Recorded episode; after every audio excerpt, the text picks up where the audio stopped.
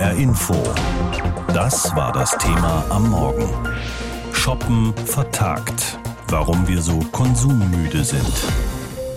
Heute veröffentlicht die Gesellschaft für Konsumforschung den Konsumklimaindex und das wird wahrscheinlich wieder ziemlich mies ausfallen. Viele Menschen in Deutschland und natürlich auch in Hessen sparen. Es macht sich ja im Portemonnaie bemerkbar, dass Energie- und Lebensmittelpreise so gestiegen sind. Da bleibt einfach weniger Geld für andere Anschaffungen. Wie und wo sparen die Hessen? Jutta Nieswand hat gefragt. Für viele Hessen ist es gar nicht so leicht. Sie wissen zum Teil nicht, wo sie jetzt überhaupt noch sparen sollen, weil doch alles teurer zu werden scheint. Doch dann sagen sie, weniger essen gehen, dass ich ähm, dieses Jahr nicht in Urlaub fahre und dass ich mir zum Beispiel jetzt auch keinen neuen Computer gekauft habe, obwohl ich keinen habe. Ja, Kleidung auf jeden Fall. Beim Wasser vielleicht noch. Ich dusche mich eigentlich nur alle zwei Tage oder so und wenn dann nur kurz oder kürzer als sonst. Man gibt weniger aus, indem man vielleicht weniger weggeht, weniger essen geht. Christoph Schröder vom Institut der deutschen Wirtschaft in Köln kann das alles im Großen und Ganzen bestätigen. Beispiel Lebensmittel.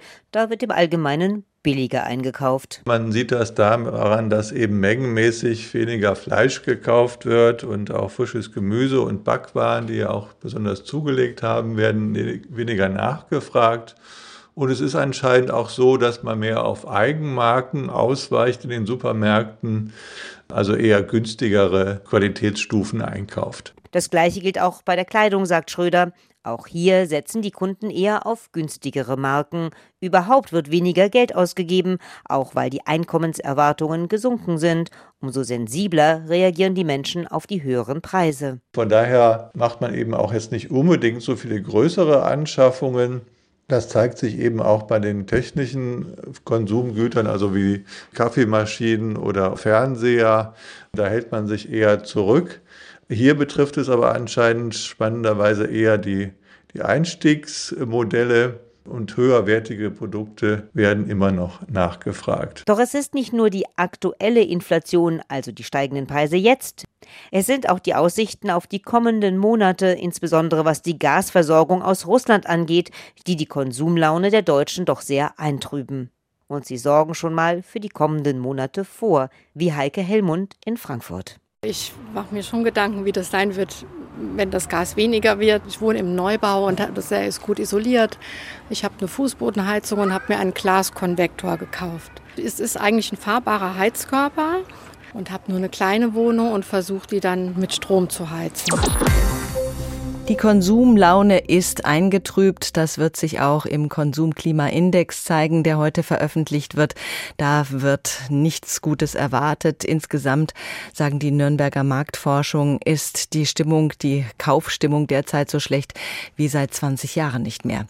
Darüber gesprochen habe ich mit Professor Gunther Schnabel. Er ist Professor für Wirtschaftspolitik und internationale Wirtschaftsbeziehungen an der Uni Leipzig und er leitet auch das Institut für Wirtschaftspolitik. Die Verbraucher halten, wie wir gehört haben, ihr Geld zusammen wie nie zuvor. Angesichts der drastisch gestiegenen Lebenshaltungskosten ist das ja kein Wunder, oder? Nein, das ist kein Wunder. Ähm, es ist ja schon lange so, dass die Löhne nicht stark angestiegen sind, aber jetzt steigt noch die Inflation stark an. Und das reduziert die Kaufkraft ähm, der Menschen sehr stark und deswegen werden sie auch beim Konsum zurückhaltend. In zwei Corona-Jahren hat der ein oder andere eine Menge Geld gespart. Wäre es sinnvoll, das jetzt auszugeben, auch für größere Anschaffungen, Waschmaschine, Auto? Vieles droht ja immer noch teurer zu werden. Ja, wir haben im Wesentlichen zwei Aspekte. Also einerseits haben wir natürlich durch die steigende Inflation müssen wir erwarten, dass die Kaufkraft fällt und die steigende Inflation, die führt ja auch dazu, dass unsere Ersparnisse entwertet haben. Wenn die Leute viel Geld auf die hohe Kante gelegt haben, äh, dann wird das jetzt äh, durch die hohe Inflation abgeschmolzen und dann lohnt sich natürlich auch, ähm, große Investitionen oder Konsumvorhaben vorzuziehen. Wenn der Verbraucher quasi auf dem Geld hocken bleibt, welche Folgen hat das denn für die Wirtschaft insgesamt? Naja, die Wirtschaft muss sich darauf einstellen, dass die Kaufkraft der Verbraucher im Durchschnitt sinken wird. Und äh, damit äh, sinken natürlich die Absatzchancen im Allgemeinen, äh, aber zwar unterschiedlich für einzelne Branchen, also die Konsumgüterbranche, insbesondere die, die Lebensmittelindustrie, äh, die können erwarten, dass sie auch weiterhin auf relativ äh, großen Konsum hoffen können. Bei den Dienstleistungen ist es anders. Äh, die Leute sind gezwungen zu sparen und deswegen kann man erwarten, dass die Nachfrage nach Dienstleistungen zurückgehen könnte. Stehen wir da vor einer Rezession in Deutschland? Ja, ich denke, die Rezession ist unvermeidlich. Ich habe auch den Eindruck, dass wir da schon mittendrin sind. Mhm. Inflation führt aus verschiedenen Gründen äh, zu einer Rezession. Der Konsum geht zurück, aber auch für die Unternehmen äh, ist die Zukunft schwerer zu planen. Äh, damit gehen auch die Investitionen zurück. Und wenn die Weltkonjunktur schwächelt, und auch das äh, können wir jetzt erwarten, dann werden auch die Exporte zurückgehen. Also von daher ist aus meiner Sicht jetzt äh, eine Rezession unvermeidlich. Welche Möglichkeiten hätte denn der Staat, um die Konsumlaune anzukurbeln? Welche Maßnahmen wären da denkbar, um das Wirtschaftswachstum nicht völlig abrauschen zu lassen? Ja, der Staat hat ja schon lange versucht, den Konsum äh, anzustoßen insbesondere durch ähm, geringe Zinsen. Dadurch hat man die Sparneigung gesenkt und den Konsum angestoßen. Der Staat hat sich auch willig über die Zentralbank rückfinanziert und äh, durch Staatsausgaben jetzt die Konjunktur angekurbelt. Ähm, aber man sieht jetzt, dass die Politik an ihre Grenzen stößt. Und deswegen kann die Politik jetzt eigentlich nur noch mittelfristig merken, dadurch, äh, dass sie jetzt die Preise wieder stabilisiert. Aber dazu müssen wir jetzt erstmal durch eine Rezession durchgehen, äh, damit wir wieder in eine wirtschaftliche Lage bekommen, bei denen sich die Preise stabilisieren. Wie schätzen Sie da die Entlastungspakete ein, die die Politik geschnürt hat? Ja, die Entlastungspakete haben eigentlich zwei Aspekte. Also einerseits stützen sie kurzfristig den Konsum. Es gibt Zuzahlungen für Konsumenten und auch die Preise von einzelnen Gütern werden abgesenkt. Andererseits sind die Kassen des Staates leer. Der Staat muss dann wieder zusätzliche Wertpapiere emittieren, die die Zentralbank aufkauft um diese Entlastungspakete zu finanzieren. Und das führt wieder zu zusätzlicher Inflation und damit wieder zu einer zusätzlichen Konjunkturbremse. Wir leben in einer Zeit der Krisen. Corona beschäftigt uns weiter, der Ukraine-Krieg, die Energiekrise, alles wird teurer. Selten waren die Menschen so unsicher, was die Zukunft betrifft, wie in diesen Tagen. Und das spiegelt sich natürlich auch im Verhalten wieder, im Konsumverhalten. Und das mitten im Sommer, wo normalerweise eher sorglos Urlaub und laue Abende genossen werden. Wir wären gerne unbeschwert, sind es aber nicht. Die Menschen müssen nun, je nachdem, über wie viel Einkommen und Vermögen sie mit der Inflation umgehen. Darüber habe ich mit Dirk Ziems gesprochen. Er ist Konsumpsychologe. Er betreibt mit seiner Firma Concept M tiefenpsychologische Markt- und Konsumforschung und untersucht das Befinden der Deutschen in der Inflation. Herr Ziems, Sie haben vier unterschiedliche Inflationstypen identifiziert. Die schauen wir uns mal genauer an. Was ist mit denen, die ohnehin schon wenig Geld haben, die mit Inflationsnot, wie Sie das bezeichnen? Ja, also das ist natürlich äh, aktuell eine große Krise für diese Gruppe, weil äh, die die Teuerungen direkt in ihrer Kaufkraft spüren und äh, die einen erheblichen Kaufkraftverlust haben. Das Gegenstück dazu sind Menschen mit ausreichend Geld, die sie inflationsresilient nennen. Wie macht sich die derzeitige Situation bei denen bemerkbar? Das sind wiederum die Zielgruppen mittlere Schichten, gehobene mittlere Schichten, die im Grunde schon das spüren mit der Teuerung, aber da ganz gut mit leben können, ganz gut mit auskommen können, die sich wenig einschränken müssen und so auch das Gefühl haben, ja, ich bin der Situation noch lange gewachsen. Ähm, da spielt auch äh, der Corona-Effekt eine Rolle.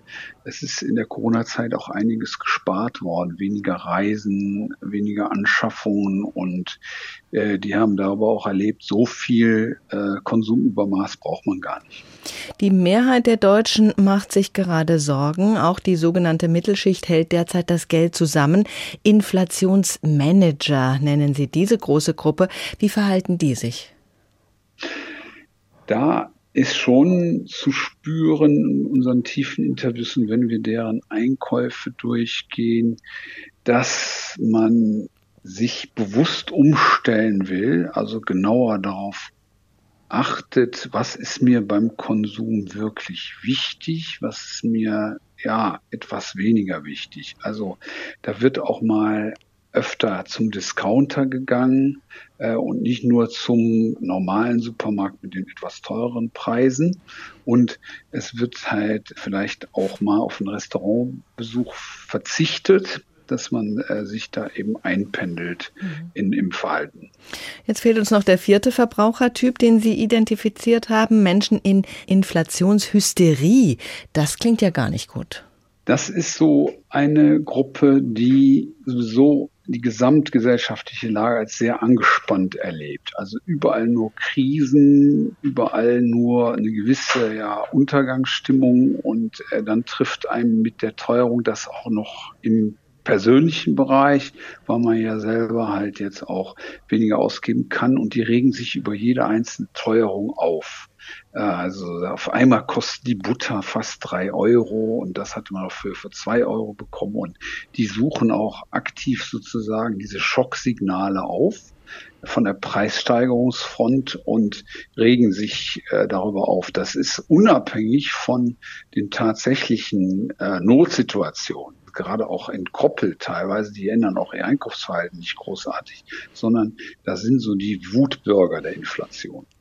Schauen wir noch mal auf die Mittelschicht. Es galt ja als Versprechen in der Bundesrepublik, wer arbeitet, der kann sich auch was leisten. Der Wohlstand stieg stetig über die Jahrzehnte. Das findet nun gerade ein Ende. Aber wenn die Mittelschicht wegbricht, dann ist das ja für die gesamte Gesellschaft ein Instabilitätsfaktor. Einerseits ja, andererseits sollte man nicht unterschätzen, dass sich eben auch die Konsumwerte verschieben. Also in der Tat, wie Sie das sagten, es ist jahrzehntelang immer nur aufwärts gegangen, immer nur in eine Richtung. Also statt zweimal in Urlaub fahren, dreimal in Urlaub fahren, fast schon als Regel. Oder eben äh, immer auch Autos, die jetzt dann zuletzt 50.000 Euro gekostet haben bei der Neuanschaffung, fast schon als Regel von so besseren Mittelschichten. Nichtsdestotrotz war dann die Frage, macht das alles wirklich glücklich? Also wir haben auch eine große Sinnentleerung gespürt in dem Konsum. Immer mehr Produkte, äh, so in einem Standardsupermarkt so an die 25.000 Produkte. Aber mehr äh, ist nicht unbedingt mehr an Lebensqualität. Und äh, über Corona ist das schon entdeckt worden, dass ja auch eine Werteverschiebung stattfindet und man erkennt, was wirklich zählt. Und das ist zum Beispiel eben Familie, ja, sozialer Zusammenhalt, eben Dinge, die das Leben lebenswert machen. Das ist nicht unbedingt der Übermaß an Konsum und dass man alle drei Wochen neues Outfit kauft. Wir haben es gehört, wir sind entweder in Inflationsnot oder inflationsresilient. Vielleicht sind wir ganz gute Inflationsmanager oder inflationshysterisch. Aber egal in welche Gruppe man uns einordnet, wir konsumieren insgesamt gesehen deutlich weniger. Heute um 8 Uhr kommt der neue GfK Konsumklimaindex raus. Erwartet wird, dass die Verbraucherstimmung weiterhin nicht gut ist. Ursula Mayer hat sich bei denen umgehört, bei denen wir normalerweise einkaufen und konsumieren reagieren, bei denen, die auf unsere Anschaffungsneigung hoffen. Viele hessische Gaststätten und Cafés haben bereits schwer gelitten unter der Corona-Pandemie und diversen Lockdowns, erzählt Julius Wagner, Hauptgeschäftsführer beim Hessischen Hotel- und Gastronomieverband DEHOGA.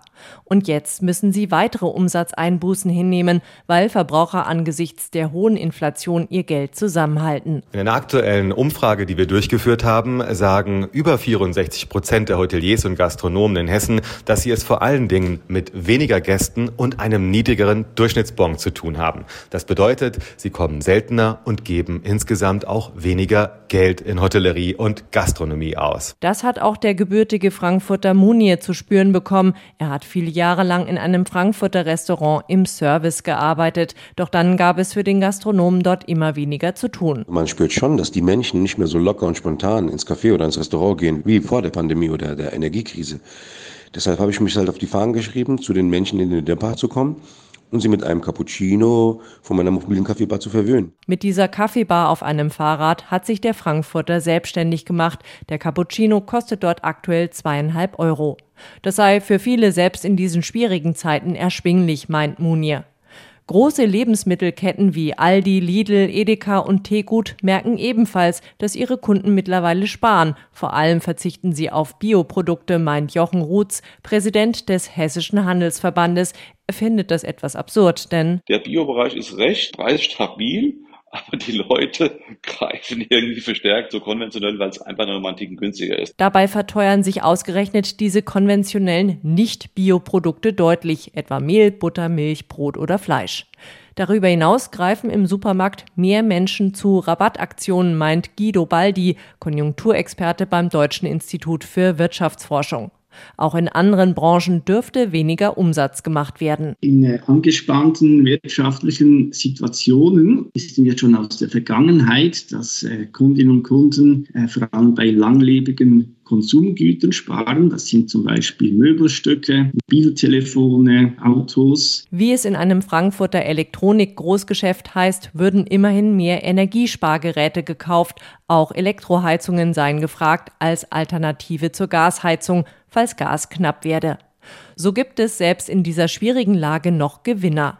Doch die überwiegende Mehrheit der Unternehmen leidet darunter, dass die Kunden im Schnitt weniger Geld ausgeben, sagt Ulrich Kaspar, Präsident der IHK Frankfurt. Und äh, wenn der Verbraucher eher günstigere Produkte sucht, dann wird der Handel auch günstigere Produkte bereitstellen. Nämlich die von eher unbekannten Herstellern. Allerdings wird die Lage für die Firmen laut IHK immer schwieriger.